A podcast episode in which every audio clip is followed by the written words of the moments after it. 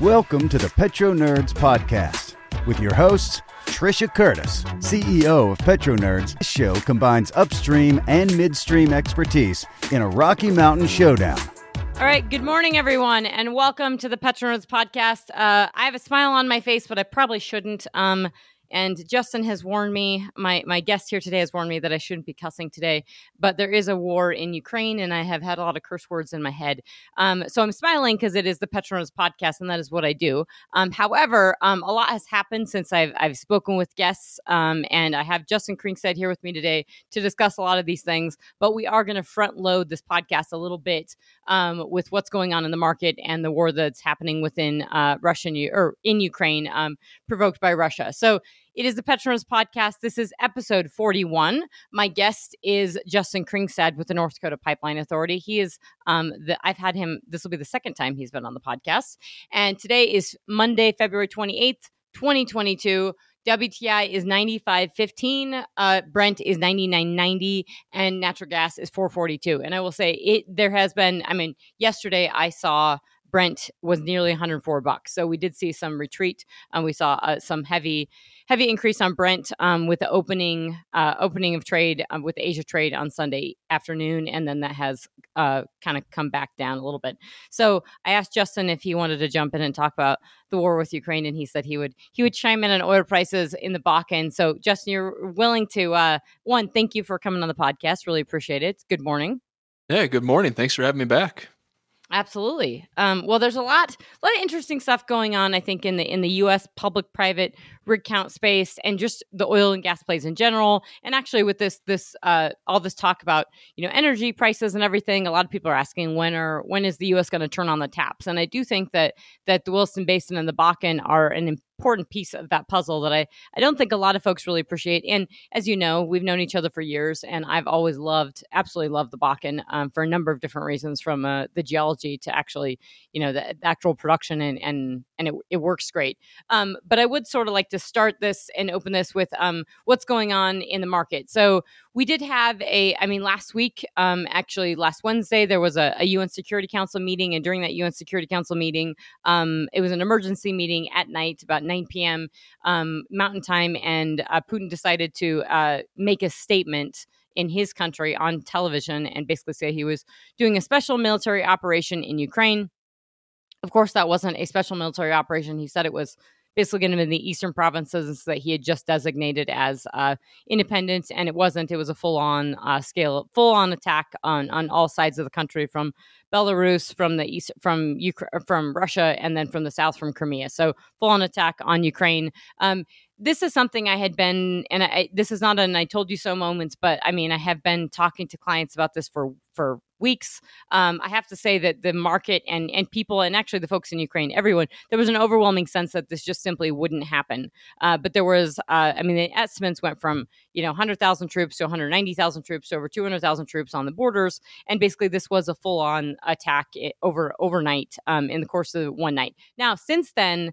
Uh, there have been multiple, there have been areas that have been taken. If you look at the maps on BBC, they do a really good job of showing the areas of Ukraine that have been overtaken by by Russia. But there is a a, a po- very positive sense um, when you're following what's going on within Ukraine on the uh, the the optimism within the Ukrainian people. So there's been, uh, they, are saying now 500,000 refugees have fled. Largely women and children have um, lots of them have moved, moved into Poland, and these countries are actually more than willing to. Poland has, has been accepting them graciously. Um, but you have all these women and children fleeing. You have men being asked to stay to fight, um, and you have locals picking up arms that have never held a gun before, and they are they are fighting. Um, and then uh, President Zelensky, who ha- was given flack before, um, he has uh, held his ground, and he is you know, he stayed in Kiev and he gets up every morning and he gives his selfie videos and he basically says we're not leaving and we're fighting and they haven't overtaken Kiev. So um, within within Ukraine, I mean, it, it as big as the Russian military is and everything, this actually they haven't been able to take it. Um,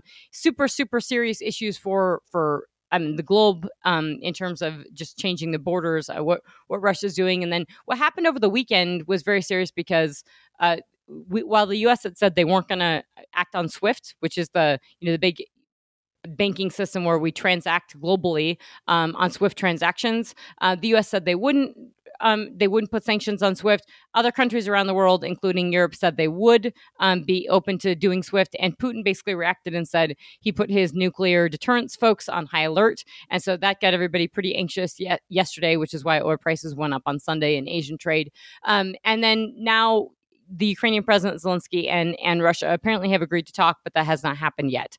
Um, so hopefully, you know, the, the big hope is that there can be a de-escalation. And there's a lot of question whether you know did did Russia not think that the people would fight back? Did they not? Did they did they misread what was going to happen within Ukraine? Lots and lots of question marks. But the reality for the oil market is it's really serious in terms of, I mean, I would say right now the fact that it's hanging on this hundred dollar level, at least twenty bucks to twenty five bucks, is is strictly geopolitical.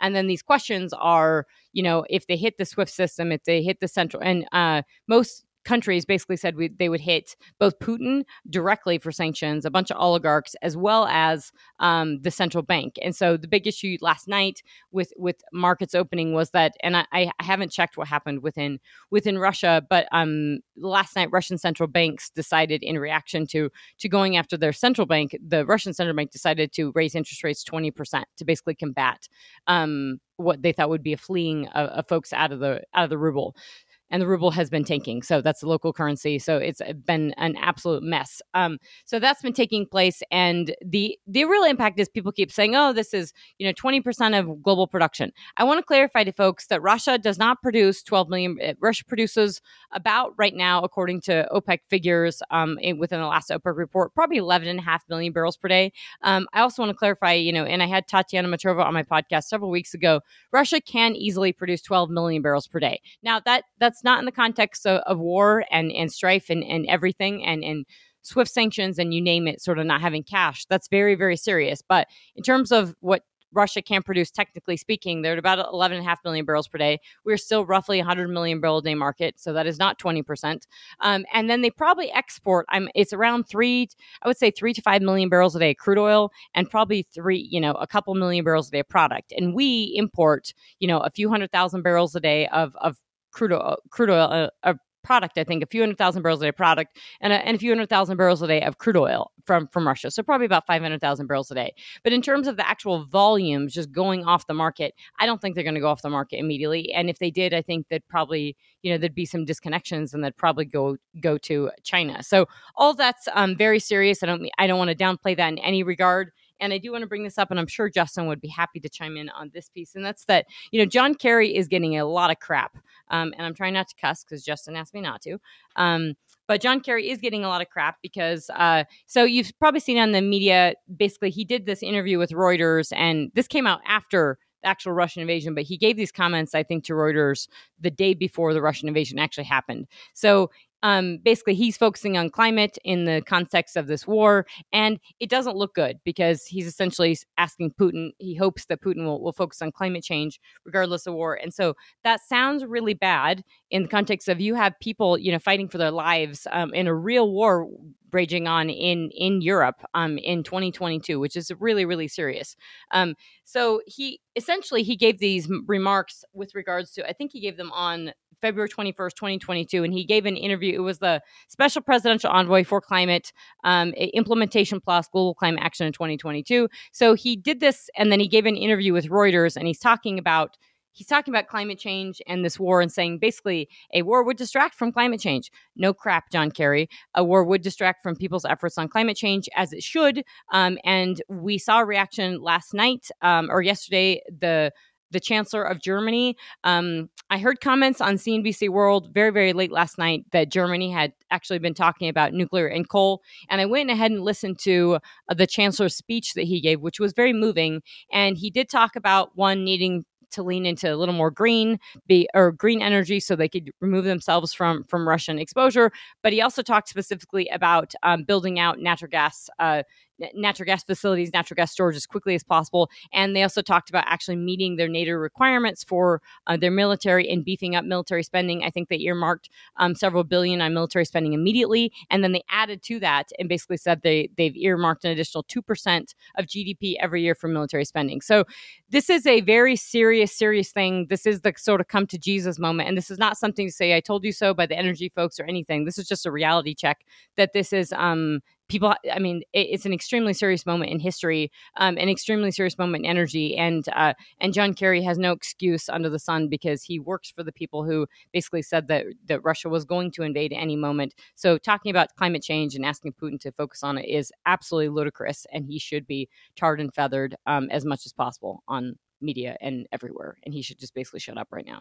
So with that justin uh, thoughts feelings yeah, so it, it is the, the, seriousness of the situation uh, globally, and and the discussion is complex around energy. You know that, and and it's unfortunate that these type of events really bring to the forefront, you know, what we've seen over the last year in Europe with with gas, and now we have conflict and everything else wrapping into this in this discussion about how do citizens of the world meet their needs for for energy and um, it, it, there is no simple answer, and and folks are are feeling that they're seeing that now and um, the folks like you and I that, that are in this industry and we're, we're going to continue to work to to make sure people have affordable reliable energy. And um, you know, again it's so unfortunate that things like this have to to bring this to the the forefront yeah, and, and outside of energy, I just want to point out that this is not. This is I, I could care less about who's right and who's wrong, and you know w- which energy. I mean, if if if green tech would solve this problem, I'd be all for it. I mean, in the context of this, I, I really could give a crap. Um, but I think it, it is super serious when, um, and I actually think that I mean leadership in the space is really important. So sort of separate from you know the Russia Ukraine situation is extremely serious. What the folks in Ukraine are going through is is um, I mean is real war. If you're if you haven't seen good coverage, I, I uh, would tell people really look at BBC. They've done a really good job of showing what's going on and taking teasing out sort of the fake stuff. And and Russia, of course, is trying to is putting a lot of fake news um, behind uh, a lot of footage and stuff and saying it's not real. But BBC has done an excellent job uh, of sort of covering it to see what's actually going on. But separate from that, you know, I have been, you know, especially in thinking about talking to you about the Williston Basin and and looking at you know the the basins and the plays. I I'm been honest in some of my podcasts and really want to make it clear I am extremely disappointed in U.S. Uh, E&P leadership by by CEOs. Um, so, firstly, I think that pre pre you know Russia Ukraine situation, you know even even with that, set that aside. You know we've had prices run up. We have seven and a half percent inflation, and we've had this you know hold the line um, by these public operators on you know keeping you know enjoying the profits and giving all that money back to shareholders and talking about keeping production pretty flattish or increasing incrementally tr- truth be told, I think they're increasing it more than they're really letting on. Um, but s- setting that aside, you know, the emphasis on net zero is just driving me bananas. And just having this leadership in the space of honesty, of honest leaders that I'm an oil and gas company, I produce oil and gas, I do it well. The world needs it. And this is, you know, this is how I'm going to, this is what my company is and how I'm going to do it well. I am just, I'm disgusted that we have public companies that have not, you know, um, are, are, just have leaned in so much onto this onto the greenwashing and onto you know this push by these investors. And i you know people know that i i'm a big fan of eog from a technical standpoint. They finally said in their last earnings call that i just listened to i was really disappointed to hear their net zero by 2040 um, statement. And I, the reason i say i'm disappointed it's because that you know when you when you say I'm net zero by 2050 or I'm net zero by 2040 or whatever it is, you're basically endorsing the international energies, um, the international energies climate change plans on the IEA net zero by 2050, which people say, oh, still requires investment. Well, who cares if it still requires investment in oil and gas? They also say in those same reports, which you're all saying you're complying with, is that we should stop investing immediately in, in oil and gas, which would be devastating. Um, not only would be devastating to to people across the world, but would be devastating oil and gas production. And we already see these these skyrocketing prices. So it doesn't actually make sense, and it is complete pandering, and it just drives me it drives me crazy. And drives me more crazy right now is that you know I think a lot of these CEOs got lucky that their earnings calls were before um, this invasion because they would be in a they would be in a different position. Um, and they you know, they should have had their their feet held with fire a little bit more of saying, you know, hey, prices are pretty high. You keep saying that we have a you're waiting for the market to balance and you don't want to add, you know, barrels into this oversupplied market. But, you know, if you're saying now that you know the market's eh, flipped and, and we don't have an oversupplied market you probably should be adding some barrels back. And i know there's caution and i mean i really do appreciate the the the sincere caution of not wanting to throw barrels back onto the market but that's not the message and that's not what U.S. operators are actually saying. And and I, I, granted, I think they should be cautious in terms of just turning up the heat and, and throwing a bunch of barrels on the market because I think that you know we're headlong into a recession and demand is going to falter pretty considerably. Um, but that being said, when you have an energy crisis and a war raging on, it doesn't quite look as good to be saying you're about uh, returning money to the shareholders anymore. I think that I think the tune has to change a little bit. Any thoughts on that? Yeah, so absolutely, we're, we're looking at an entirely different scenario now, right? Uh, you and I have been in this long enough now that we've seen several price events, and it's puzzling uh, to to someone like us that has seen the industry that's been so reactive to price historically, right? I mean, the fact that prices are ninety five dollars here today, and in North Dakota that we've got rig counts in the the low thirties. That is something. If you would have told me five years ago that hey, oil is going to be a hundred bucks um, here in, in, a few years, and and North Dakota is going to have thirty three rigs, I would I would have laughed uh, in your face, saying that that's ludicrous. Uh, that's not how the industry works. But we are seeing a completely different shift, and, and the Williston Basin's real heavy on the the public uh, publicly traded companies, uh, roughly an 80-20 mix when you look at production. Um, and so uh, the U.S. Uh, the Williston Basin's real sensitive to that um, and the, these approaches that we're seeing. Yeah, and the Williston Basin in particular, and I would agree with that because I think that um, I, I think that it's it's man. So the Williston Basin is a beautiful cookie you know, they say Oreo cookie formation. I mean, it's it's I w- I don't want to say simple, but it's well known. It is the it is the oldest unconventional oil play we have um, that we know of, you know, globally in the system that we've actually you know drilled and developed. So it's well known, and these are aspects that when we think of like Midland and why Midland thrived sort of during 2020 and 2021, um, it's because it's shallow, it's well known, had a lot of verticals. You know, it was sort of easy to just go at it. Um, and the Williston actually, for many reasons, it's not shallow. I mean we're talking everything, in, you know, in the Bakken, roughly 10,000 feet deep. However, it is extremely well known. So it is one of those things that you take the sort of the risk out of it. You're not you're not drilling a, a dry hole. Um, but there's all these questions on around inventory, which I would like to get in. And I know we've discussed it before. I do think it is. Uh, I think it's incorrect, and I think there's a couple of different you know reasons for that. Um, and but I also think that the the Williston competes uh, with um, it, it's is losing that love one because it doesn't have doesn't have the private, so it has a disproportionate amount of publics. I mean, I was I was telling Justin before we got onto the call that I had, you know, was crashing through earnings calls last night when I was watching, or and then watching the news afterward. And you know, Continental Resources is a public company and is running eight rigs. Um, you know, and they've mentioned that they didn't lean in too hard on the issue, but they have leaned into it. Um, so in their earnings call, yes, they mentioned the Bakken, but it is not the focus by any means, and and yet they're leading in the Bakken. So the next highest, you know, rig player is is Marathon at three rigs. So Continental has eight rigs. This is their, you know, this is where they're driving their growth and stuff. Yet they're talking in the earnings call about the Powder River because they bought, um, you know, they bought Samson's assets um, a, two years ago, and then they bought, uh, and I believe they just bought Chesapeake's assets, you know, in the Powder River. Um, so now they have a decent position in the Powder River Basin, which for me actually this would have made sense for Williston Basin company five years ago for to really get into the powder. If you're looking for more um, access, especially in the Rockies, it's closer. Um, there's a lot. There's more risk um, within within the powder for sure. It's it's definitely not the the Bakken, but also Continental got into had just got into the Permian Basin as well. Um, so that is uh, and that's fascinating because I mean the person the folks who sold that asset, another company that I have a big bone to pick with, but uh, Pioneer Natural Resources sold that asset and Continental Resources bought it. And you know what's fascinating fascinating to me is that you know when Pine, when Continental bought it, they were like, "This is great, it's wonderful," and they're explaining to their investors how wonderful this asset is and how they can, you know, it's it makes it's great value and everything. Of course, they're going to say that, but then of course when Pioneer sells it, it's oh, it's not that great, um, you know, and that's why we sold it. And this is just it's really important, I think, for people to realize is that it's never there's two sides to every story um, and then it's it's not it's not crap for an asset uh, although it's probably not the greatest thing since sliced bread either or wouldn't wouldn't have been sold um, but people have to talk their book and they have to really promote their story and i think that's that's important in this context but the williston sort of loses out here because even these even folks like continental are not really talking heavy about the bakken and, and i actually think in terms of if you were trying to grow production um, and i mean it, there's an inventory side here. I mean hess I didn't love Hess's comments, um, switching gears from Continental, but Hess basically said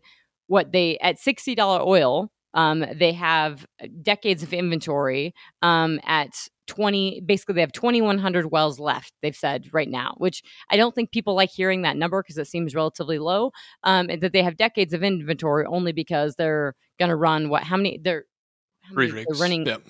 They're yeah so they're going to run a few rigs and they may add in a fourth rig i think they said um, only if you know if if this works with with the numbers with oil prices but they're going to add basically shy of 100 wells a year. And because if it's 100 wells a year then of course they have decades of inventory but 2100 wells just doesn't seem like a lot. Um, so and they're one of the few public companies really talking about the bakken exclusively but it's basically the bakken and and guyana that are their plays so i mean it's really uh, from a public standpoint that that's what's hurting the Bakken in a lot of regards is because the public companies that are there and drilling aren't really talking about it or giving it the attention that um, it sort of needs. So I'm curious as to your thoughts on that and what is the state's reaction to that and how the the state is sort of responding to um, the lack of uh, you know actual talk about what's happening in the Williston Basin. Yeah, so there, there's two things to unpack there. You've got the, the inventory discussion, which I want to dig into, and then we've got the gas Yeah, capture cool. discussion, which will also tie into the production growth and, and some of those limitations. But on the, the inventory, um, here just in the last week, I just uh, released uh, some new uh, views on, on inventory in the Bakken.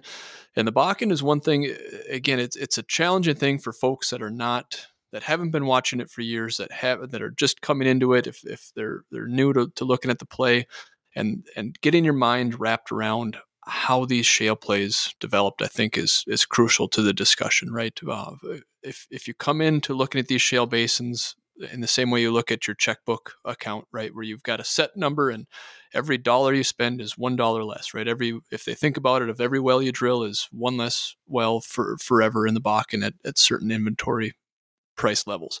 Um, the, the Bakken, what what I've shown here in the last two years, we've added more sixty dollar wells multiple times over than sixty dollar wells that were drilled in the last two years. Meaning that technology that has been developed over the last several years in, in what we'll call the core. I don't, I'm not a big fan of that term, but we'll, we'll call it the core. That's what most people are familiar with. The core is rapidly expanding in the Bakken. So two years ago, the number of if if XYZ company would have said we have X number of wells left to drill at $60 oil. That was at a much higher drilling and completion cost world. That was with what we knew about technology and acreage positions two years ago. Now, with sub $6 million wells, technology moving out, and we're seeing extremely good well performance in areas that, that we did not have labeled as $60 locations, right?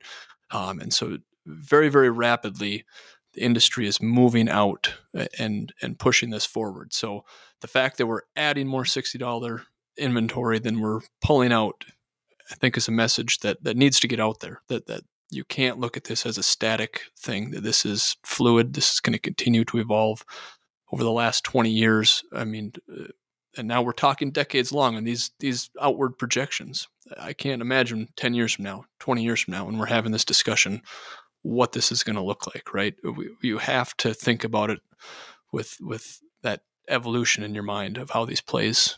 Well, I mean, it's it. It always reminds me of, and I want to dig into this a little bit. So I, I apologize for interrupting, you, but I want you to sort of, I want to harp in on this because I think it's not, it's not a topic that is well understood. I think you're 100% right at this core. I basically, I think what what I hear, and I, I want to hone in on this specifically, is because you know when I'm speaking with clients, and I overwhelmingly, I've, I've been telling a lot of folks there's something that, in addition to the issue and the investor pressure and this sort of pandering, which has driven me crazy, and and that pandering I was talking about in the beginning, I forgot to really mention. You know, part of that really is this that ESG focus, which I I just think is is heartily misplaced, especially now. Um, but this whole idea that when these public operators, most of the CEOs have a very um, you know, have a very clear trajectory on oil prices, and that is up. You know, it is going to go north forever.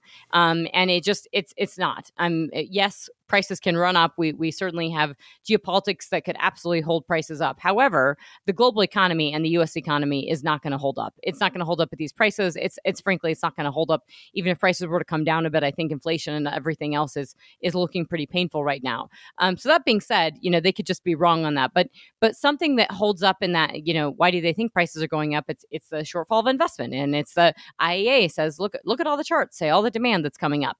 And they think that there's a lack of, you know, when they talk, we talk about private companies. So the question gets into what about the private operators? And it's like, well, they just don't have the running room. You know, there just isn't enough of that inventory left. There's nothing that, that good inventory. And, you know, since 2014, the discussion, as, as you mentioned, Justin, about tier one, tier two, tier three, tier four acreage and inventory. And no one would ever explain it, right? They would just say, you know, off offhand, off the cuff in the earnings call, they would just say, well, that's tier one, tier two, etc. inventory. There was no definition definition attached to it. There was no deep questions. There was no deep deep dive on it. So one, it wasn't like everyone had a map in front of them and we knew what was tier one, what was tier two, etc. And that changed dramatically between 2014 and now. You are drilling wells um, that you would have said are not, you know, you're drilling wells that you would have said are that's that's oh that's not tier one, that's not tier two, and yet they're being drilled. And so I think something that people have to really realize, and this is especially true for the Bakken, is that absolutely people thought that you know what you knew today um is it's just the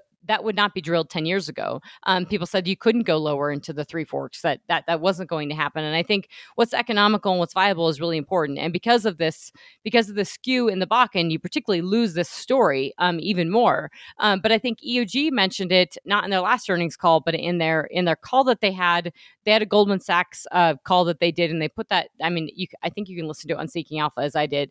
Um, and Ezra Jacobs is talking. It's in January, and they're talking about you know the inventory and they're they're talking about the Eagleford and saying, well, look, you know, the stuff that we're drilling in the Eagleford now is not, you, know, these are not monster wells, but they're extremely economic. You know, and I think that's the difference of realizing is that, you know, yeah, these aren't 3,000 barrel a day wells, um, but they're they've developed this play and they have all the infrastructure and so the costs have been lowered and they have this acreage and i think that's where people have to really appreciate um, assets individually and the geology and and these individual plays which i always you know that's how i started this business and my my studying and everything was on individual assets and operators and their behavior and people sir we're sort of focused on all this high level stuff with these big public companies and we're forgetting what's going on the ground level and on the rock. And all you have to do is look at the private companies and see what they're doing and where they're drilling. And when you see where these private companies are drilling across the US, where the permits are, they are absolutely not where the publics are at. And that's not because the rock is, sucky. It's because the one they have an opportunity to drill there.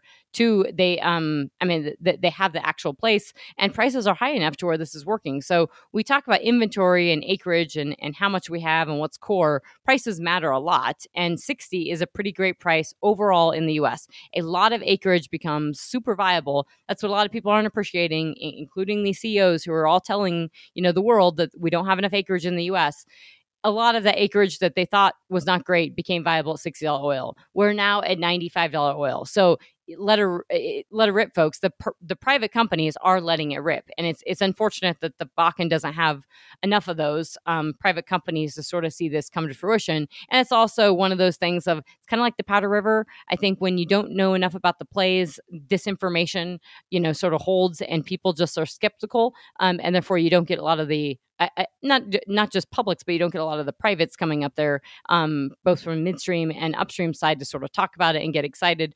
Um, so you're just kind of in a pickle. And I think that inventory story of of one, this is really good rock, and I mean Julie, not Julie LeFever, but she, she's one of them. Um, what's the old old report from the 1970s? Basically, that Leigh Price. Leigh Price, yes, that said there yep. were billions of barrels of oil in the Bakken, and we knew this we knew this in the 70s and it wasn't until you know it wasn't until horizontal drilling and hydraulic fracturing and horizontal drilling really started in the 90s but it wasn't until you know 2008 that this thing really ripped. So the idea that we you know what we know now is exactly what it is um, is just kind of ridiculous. And i i completely agree with justin. He put out a, this this great report on on his website on the on the inventory of numbers. Um, and maybe we can just jump you know feel free to comment on everything i just said. Um, would love to get your thoughts on that and then we can jump into sort of some of those numbers numbers and some of those things that you put out in that report. Yeah. So no, uh, again, the report it's a, it's a slide deck. Every two years now, I've kind of gotten this routine of, of updating, you know, well performance, acreage positions, uh, and and you know how neighboring wells are performing and, and what that means from an inventory basis. It's it's you know not rocket science. I mean, you you know where wells are performing well, and you know, uh, you know, spatially how many other wells are in that area, and you can make some assumptions and some bookends, and and to come up with hopefully what are some reasonable numbers with what we see today, and with the big emphasis on today, right? And so two years ago, this analysis looked very different than it did today. and that's uh, again when we look at uh, again the not only well performance but then price right again with with producers driving down that that cost right? We're, we're sub six. You, you've seen that now in a number of earnings calls. Um, you know we used to be talking about eight million dollar wells nine million dollar wells. There was a time 10 plus million dollar wells wasn't uncommon. And so again those are all things you can slide around on that scale where, where what's economic what's not economic and, and, and that all comes together uh, for a, a, real positive story. Um, again, t- 20 years ago, the, the, the Bakken Three Forks, I, I kind of had a little bit of a joke in one of my presentations that, you know, we had zero years of inventory left, right? And, and it just continues to evolve, right? You have to get back to that starting at, at point zero and then figure out where we are today and understand that, that this is not static. Yeah, and that I mean, so the sub, I think one of those things of the the the prices. So one, the play is known. You know, it is ten thousand feet deep, so it's not like you you're gonna drill. You know, a we were drilling, you know, four million dollar wells. So that that that hasn't happened. That's probably not going to happen. I mean, depth has a lot to do with it. This isn't the DJ Basin. This isn't shallow, you know, sort of uh, plays. So that that's a component to it. But the fact that you have lowered costs and, and they've sort of i think they you know hung out 7 million and they have come lower. The inflation piece and i want to we'll loop this i want to come back to the inventory immediately but what is the north dakota and the williston basin seeing for inflation right now? And i would you know overwhelmingly in, in my gut i would say you you don't because you don't have the competition, you simply don't see the levels of inflation. You may have to probably work a little harder to actually get rigs and crews and activity and compete maybe on the labor side. But in terms of overall the cost craziness and things that the Permian are seeing, I'm guessing you guys are not. You're not quite seeing that, nor will you. And that could be also a benefit to maybe incentivize some folks uh, to look at the Bakken a little harder. Yeah, I mean, obviously you've got the base material cost that, influences everyone universally. Um, that that's a very real, not only on the drilling completion side, on the midstream side as well. Um, any type of, of new projects, we've got significant inflation numbers that that are skewing things that again we thought we knew uh, a year or two ago. So. Uh, those are all factors. Workforce is a big factor um, going forward. That's going to continue to be a challenge.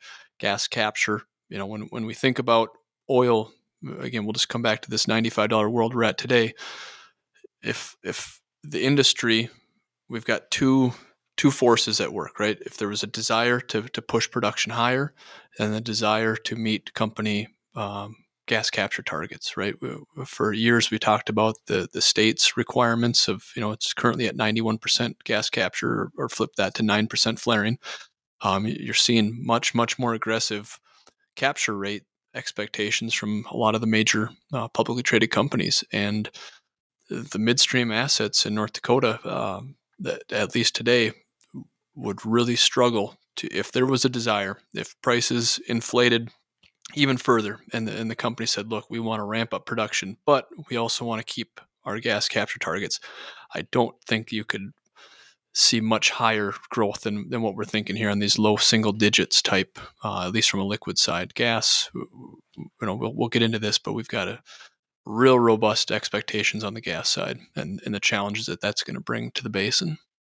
And that's overall. So, I mean, you bring up a really good point, and I think I have heard a bit of controversy in terms of how much people are buying, like I've asked a few folks on that on that side of of you know are people holding back in the Bakken because of gas capture, and I'm not sure I've got a I, I feel like I have a consensus, and one that's because there just aren't enough operators sort of running and gunning on that side. So that could be a component to it. So certainly if you are, um, you know, in the ESG focus, I mean, gas capturing and making making sure you are not flaring is a huge component. And and I don't rip on that. That's you know reducing your flaring and reducing methane emissions are all great. So I'm not saying you should be letting that rip by any means. Um, and that's certain, but that's that is a component. And in in the Williston Basin specifically, I mean, you're seeing an EIA production. North Dakota production is up. So you guys are. What's the state production is over well over a million barrels per day. Um, state production as of November, you're 1.2, 1.3 million barrels per day. 1.1 here at year end. So we're okay. We've had a tough winter. Uh, we'll, we'll okay. see that reflected. The December, January, even February numbers have been been tough. It's for all tough, Williston Basin or for winter. North Dakota. North, I mean, the, the, the bulk of it, Montana is still a very small yes. consideration. Okay, there. so yeah. one point, so over a million barrels a day. The height was well over 1.5 million barrels per day, and has come off and and did that in 2014. Did it again in you know in the when you guys shut in wells for the first time, you know, or at least shut in horizontal wells during COVID. Um, so ha- all all that all, all of that factors, but it's the gas side. And I really emphasize this when I'm talking to a lot of folks is that uh, we are at the highest gross withdrawals. I mean, we're on record levels. So I um get super frustrated, especially when people are talking about this Russia Ukraine stuff of, you know, talking about the largest oil and gas producers. And, you know, to clarify to listeners, the US is the largest oil producer in the world. We are still today, even even with our reductions that we've had, um, we are 11 point almost 11.8 million barrels per day as of November of, of 2021.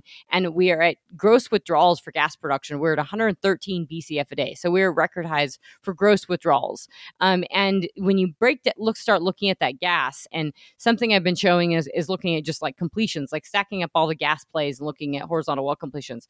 They're a fraction of what they were a couple years ago, and the rig count is is you know ha- obviously has not recovered on the gas side, and gas prices have moved up, but we're producing a crap ton of gas. So one, this is a much this is a smaller mo- molecule. It is easy to get out of the ground. You know, this is uh you we obviously know the story of the Marcellus, but we have a massive amount of associated gas. And in the Permian, we're seeing well over 18 BCF a day of associated gas. We're, we're starting to near those concerns about associated gas again. Um, but in every play, you know, as these, you know, I think from the shut ins, as these plays got older, you know, as you talk about the base production um, and hitting the older wells and these, the bubble point in the wells, and you're just producing a lot of gas. Um, and I think we've talked before offline recently about this massive amount of gas production, especially within the Williston Basin in North Dakota. One, if you weren't even going to drill anything, you're you're going to have this gas production, and then two, if you're also drilling, you know, and you're going to have this gas production. And uh, if you're drilling, I'm, assuming not all the, I mean, good wells with high pressure as well also have this gas production. Um, so, and that, that's always was the thing in the Delaware Basin. I mean, you're deep, you're overpressured, you're thermally mature, and you had a lot of gas that comes with it. Um, and so you have to deal with all that, which is great. So you get 3,000 barrels of of oil a day in that well, but you have to deal with all the gas that comes with it. And when I'm looking at decline curves across, um, uh, you know, across basins, I'm seeing when the oil's up, um, for 20, I'm seeing real big bumps on on the gas decline curve. Um, when I'm looking at the Delaware and I'm looking at other places, so it's just something that I'm not sure people are really thinking about one, not just Williston Basin, but how much gas there is. And the Williston Basin specifically, I think, is a great example of you know you guys are producing a lot of gas and what is that you know are you seeing the same things for the curves i mean regardless if you were gonna one is the is the gas curve up on the decline side um, on new wells and separate from that uh, gas is just up overall right yeah, and, and you'll you'll love this if you have not. I know you and I for, for years we've we've dug into type curves and, and gotten into the, the, the weeds on a lot of fun stuff. What is real fascinating, you know, year after year, you could see you just take your oil curve, take your gas curve, and you could, and it was very rhythmic, right? Every year the wells were getting better. They'd start with a higher month one production. You know, overall cumes were, were going up. 2021, the world changed when you, when you look at type curves. So if you start pulling data and you start looking at type curves from the Bakken, they look extremely different in 2021 because of this gas capture consideration. You are seeing the oil curve instead of having this high month one peak production, it's starting significantly lower. It is fairly uh, a lot more steady. You know, we don't have a lot of 2021 data that's that's public yet. So what we've got, um, you're looking at this first six month window that is still producing high volumes, but it, it is not the same type of curve we've looked at in the past. Gas is the same way.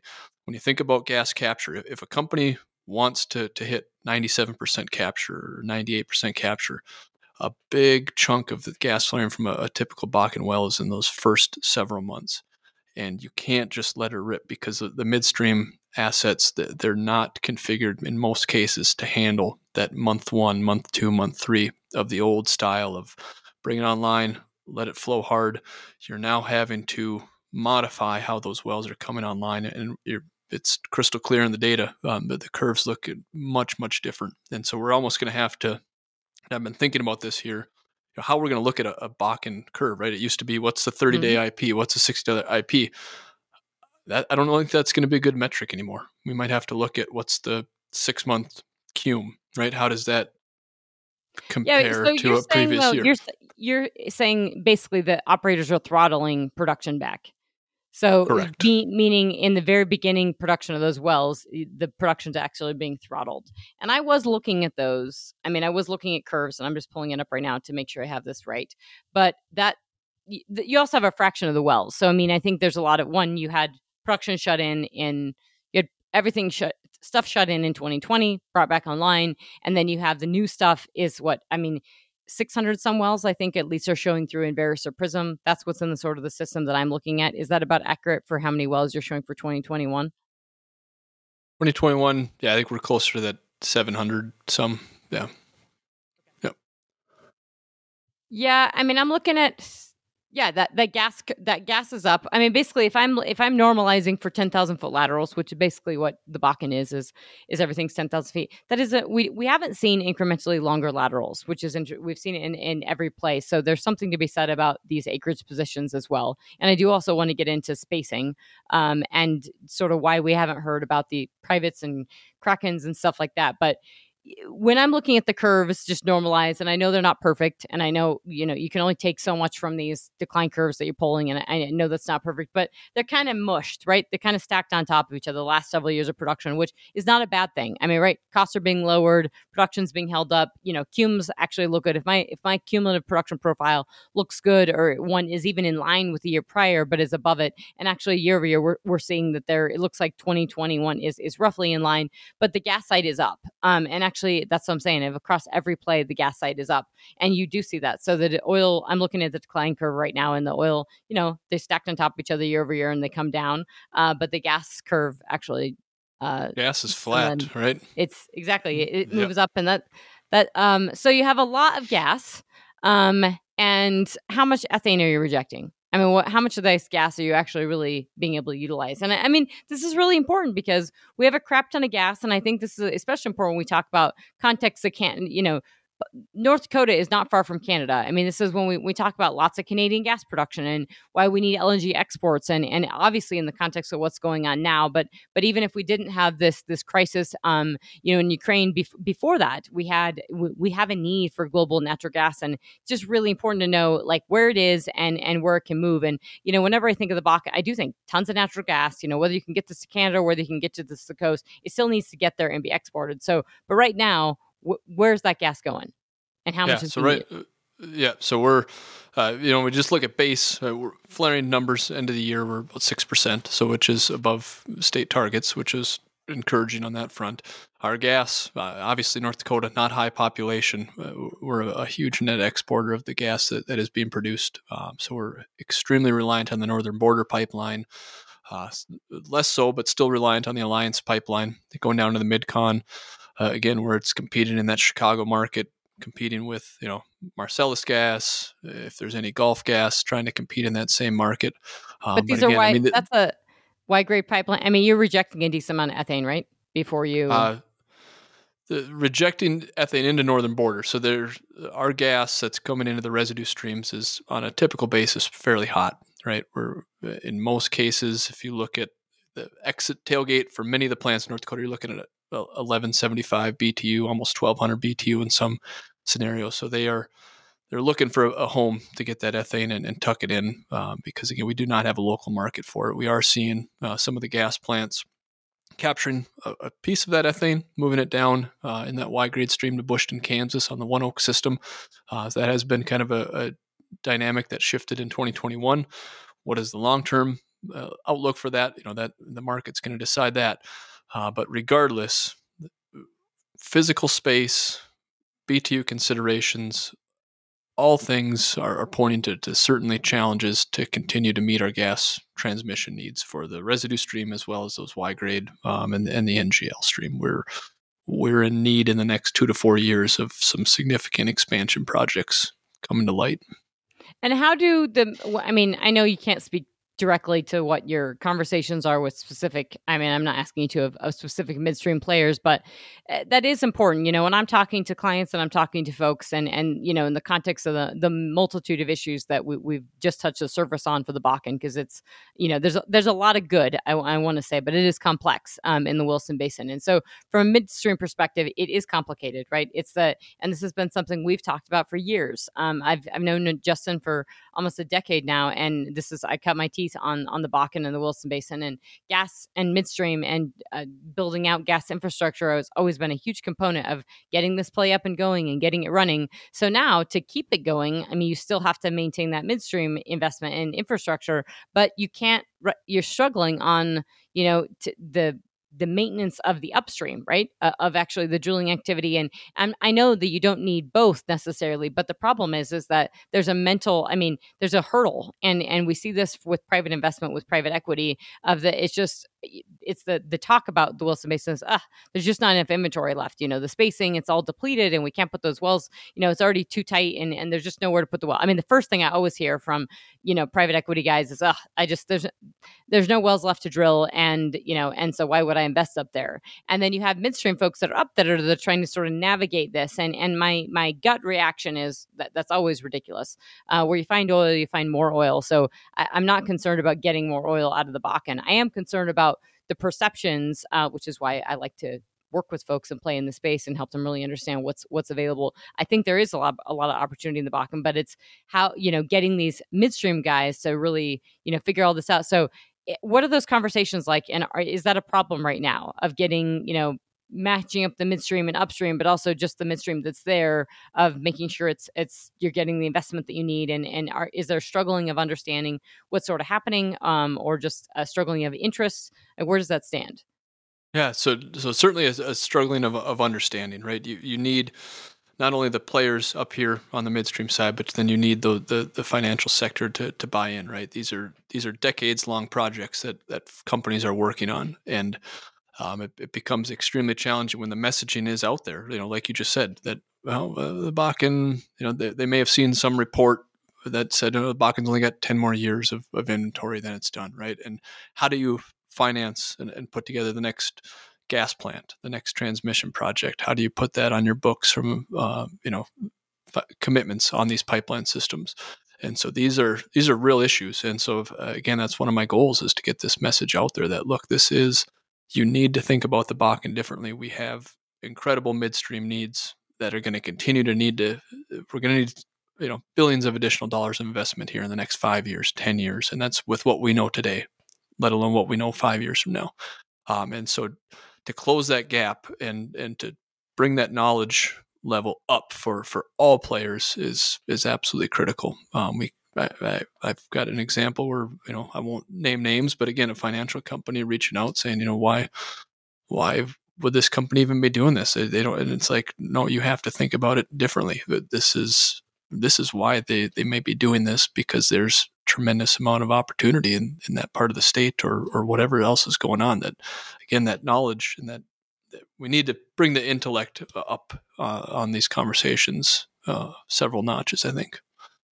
I absolutely agree with that and you know that i've been honest with you and and well i'd say i'm relatively critical of i think the state needs to do more of getting that message out and you alone aren't going to be able to and it's great what you do and uh, if you if you guys aren't aware of of of the North Dakota Pipeline Authority's website and the data Justin produces, I mean, it's it's very transparent. It's fantastic. I mean, we have a lot of transparency on the Williston Basin because of Justin, and it is it's really good. Um, but I, I mean, I spend my day to day in life with you know talking with investors and talking with private equity and talking with you know and, and studying the public side and looking at individual assets, and it's hard.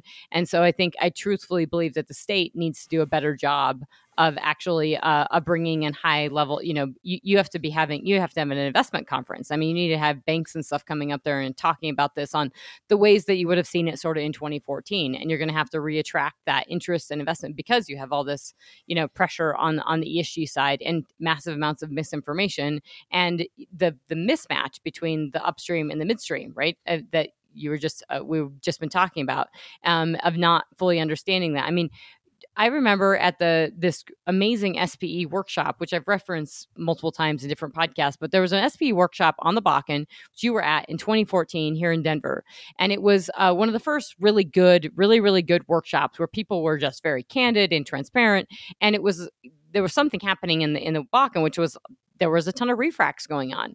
And I always tell people, you know, uh, refracts, if you're going to actually have a play that's going to refract. You're going to do in your oldest, most well known play, and you're going to do it where you had oil and you had good wells. And the Bakken is probably like absolutely, I think, prime for it. So if you think that your short little horizontal laterals with crappy, you know, simple frac jobs from EOG, which were monster wells in the Parshall field, you know, in 2008 if you think that those can't give you a little more oil i think you're absolutely full i mean you're, you're absolutely full of it because uh, w- we know that this play gave a ton of oil with very limited, you know, complete with very limited stimulation and completion designs.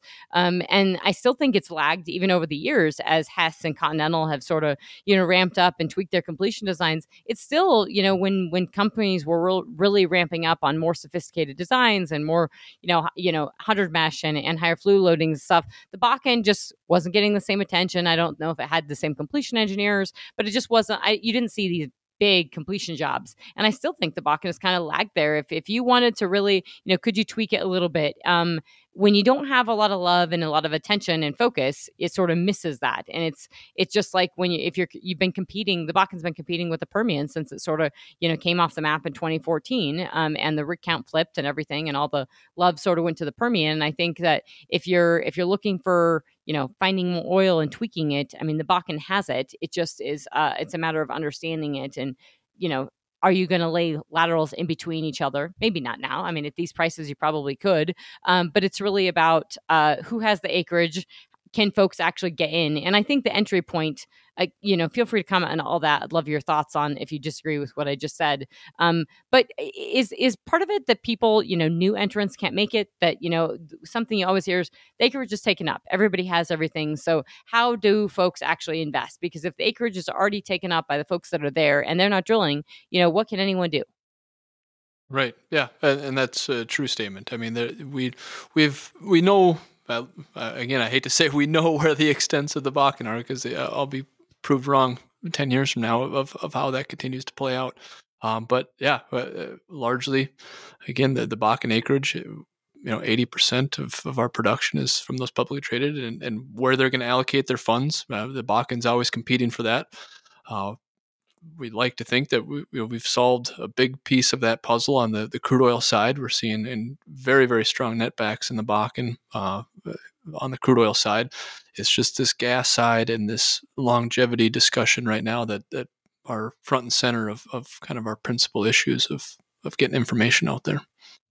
Do you think there's an opportunity uh, for publics to, you know, uh, to to carve off stuff to some privates? Because I mean, you know, we, we saw a few years ago when Kraken was sort of going to town, and you know, in 2018 there was a, there was a quite a bit of love for for private equity in the Bakken, um, and I would say that you know I've heard of plenty of companies trying to get assets in the Bakken for years and just haven't been able to because it's it's sort of all taken up. So I think there are folks that private guys which would love to get in and simply can't get it, and and it's there's sort of a disconnect where the publics aren't really talking about it but they're not also willing to carve off their positions. And then you have massive you know differences between a bid ask spread which have been just completely out of the realm of of you know anything normal in the past couple years, especially during COVID, you know, folks thought the bid ask spread would, you know, that would come down and narrow, and it didn't quite. Especially in the Bakken, it seemed that, you know, what what uh, if a public company was willing to carve something off, they were probably wanting to sell it for way more than you know private companies thought it was worth, and so they didn't do it. And then now you have the problem of the sort of the value of, of production and what it's being valued at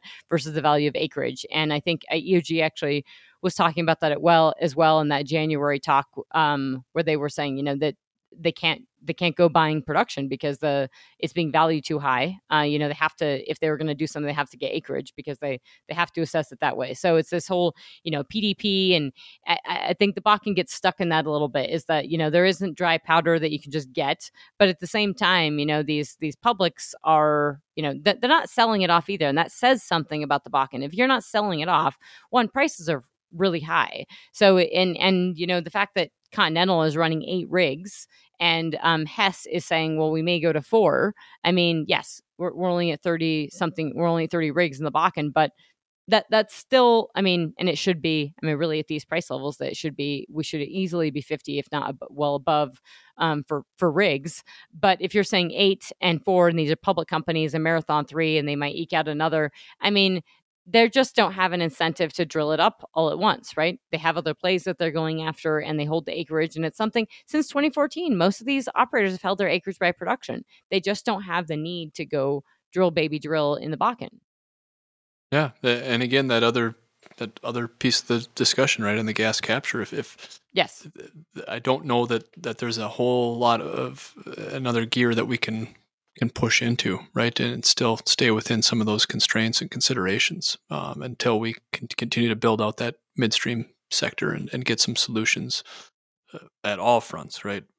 Gathering, processing, transmission, liquids transmission, all those need to come together before we can meaningfully start ramping up production, if the companies had that desire to do so. Um, so, um, you know, your, your, question and discussion on, you know, companies and acquisition you know that that's certainly outside my wheelhouse. I don't know that i've got a whole lot to add to, to that conversation but I, I do know what type of, of real constraints we're, we're seeing on the ground here and you know how that plays into again maybe why we're seeing some companies um, do what they're doing today right? But that gas capture piece, I mean, it it is actually relevant, and I do think it's a wheelhouse you you should play in a little bit more because I mean, it's that I mean, we're, we're sort of giving people high level overview and hopefully they have an understanding a little bit of the Williston Basin. But I mean, weather is a huge issue, obviously, in North Dakota. So, you know, one of the things that when companies held their acreage by production and, and they weren't running and gunning, I mean, EOG was one of the first companies to really slow down aggressively during the winter months and then make it extremely seasonal when they were active. And so, obviously, you, you have ramp ups in the summer because the weather's great. And then, you know, very, very treacherous, you know, negative 40 you know days uh, so mean, winter is hard and as you said you had, you had, a tough winter so production comes down activity comes down it's just harder to do things. Um, but if you're if you're thinking about from an investment standpoint i mean knowledge is everything, right? Um, people have to understand what's going on, and so when you talk about just get the gas capture and gasping, you know, what is the, you know, is the what is the BTU content? How much of it, you know, what what do you have to do to actually process it in field? You know, where, you know, how much liquids do we have? What can, what are the opportunities? What can we do with it? I know you guys have, you know, some folks are doing, you know, Bitcoin mining and things like that, but I mean, when you have a lot of gas there's an opportunity but there's also when people don't understand it it's the and if you don't have the activity from the operators and the rigs ramping up the the first thing people do is a cursory glance of okay what's going on and what's activity? And then it's okay well yes they have gas and they've got issues but why would i invest in that? Or you know if, if i'm a midstream company and i'm looking for opportunities one if i am in north dakota or in the williston basin or two if i'm looking to enter it's does the upstream match up? And i think that's where the, there's sort of a there's there's a it's not a it's a simple disconnect right? Is that i don't see the activity. I've got all this production and everything but it's it's how are you sort of matching up? And i do think as you know as you're explaining this stuff to folks it is important for investors to realize that you know that's they're kind of they're not two separate issues they're connected um, but the gas pro- piece is still something investable and it's still something if the gas is there regardless of the production uh, or regardless of the activity on the on from upstream operators is that it still can be processed and used and, and something has to be done with it and i think the information around that is is pretty critical in terms of uh, the processing of it and, and what can be done and what are the opportunities for it even if it's you know if it's taking it north and it's getting it um, to LNG or, or, taking it south or whatever it is. And, and, we have limited infrastructure in the U.S. to begin with on the gas side, but it's just one of those things that the discussion has to be elevated so that people understand that there's a lot there um, and more infrastructure has to be built out in order to capture it. Yeah, absolutely. Uh, and and the gas, it's been that that piece that's we've always gotten wrong, right? We've we've always underestimated uh, what it is uh, from a volume perspective, what the challenges are going to be, the, the timing and, and, of all of our projects. Um, so uh, these next two to four years are going to be absolutely critical for for the the next setting the the Bakken up for the next five to ten years, right? The investments that we see come forward um, to to allow producers to to get more active, to be more active, but then still hit those targets that they want, right? Uh, again, designing and building a system for 91% capture, which was is much much different than designing and building a system for 99% capture, right? And so, uh, again, th- this whole discussion has just completely evolved in the last year of what this is going to look like. And um, I, I, don't see a, a, scenario where, where we see much wavering from those those internal targets. Um, at, at, least I don't I don't have a hint of it yet. I don't know what fifty or and if if prices went up another twenty five bucks, another fifty bucks. Um, if if some of those considerations get pulled back a little bit to to bring some more supply to the market, you know, we'll, we'll see. But right now, it, it's absolutely firm, and we're seeing it in the numbers um, and how operators are are making their decisions of, of even day to day production in the basin here. You, so uh, just a couple questions before we close, and I, I want to wrap it up. I know we, we have about five minutes here, but is that um, you know when you think about it like that uh, do you think that one is the the massive esg pressure that i talk about a lot in in podcasts and i work a lot and talk about it with clients that massive esg pressure that we've seen that significant ramp up in the course of 2021 you know with uh jump the us jumping back into the paris climate accords and all the companies pandering and jumping in and doing their net zero and and going and conocophillips is every, everybody's jumped onto these paris climate accords as well which eh, for oil company i think is ludicrous but regardless they're doing it is that is there a, a correlation in terms of from the gas capture side that that big ramp up that basically happened over the course of 21 that the public companies that are that's that's part of part of it is that if they hadn't you know if they hadn't you know further committed to additional gas capture that you would see activity probably a little bit higher right now I think you would you'd have that window of opportunity okay, probably to, to bring some more in. Yep. Yep. So that's one. And so that's I mean, it's not not saying that gas capture isn't important, but from a from an activity level standpoint, the ability, I think the flexibility in order to be able to flare, um, that that's something.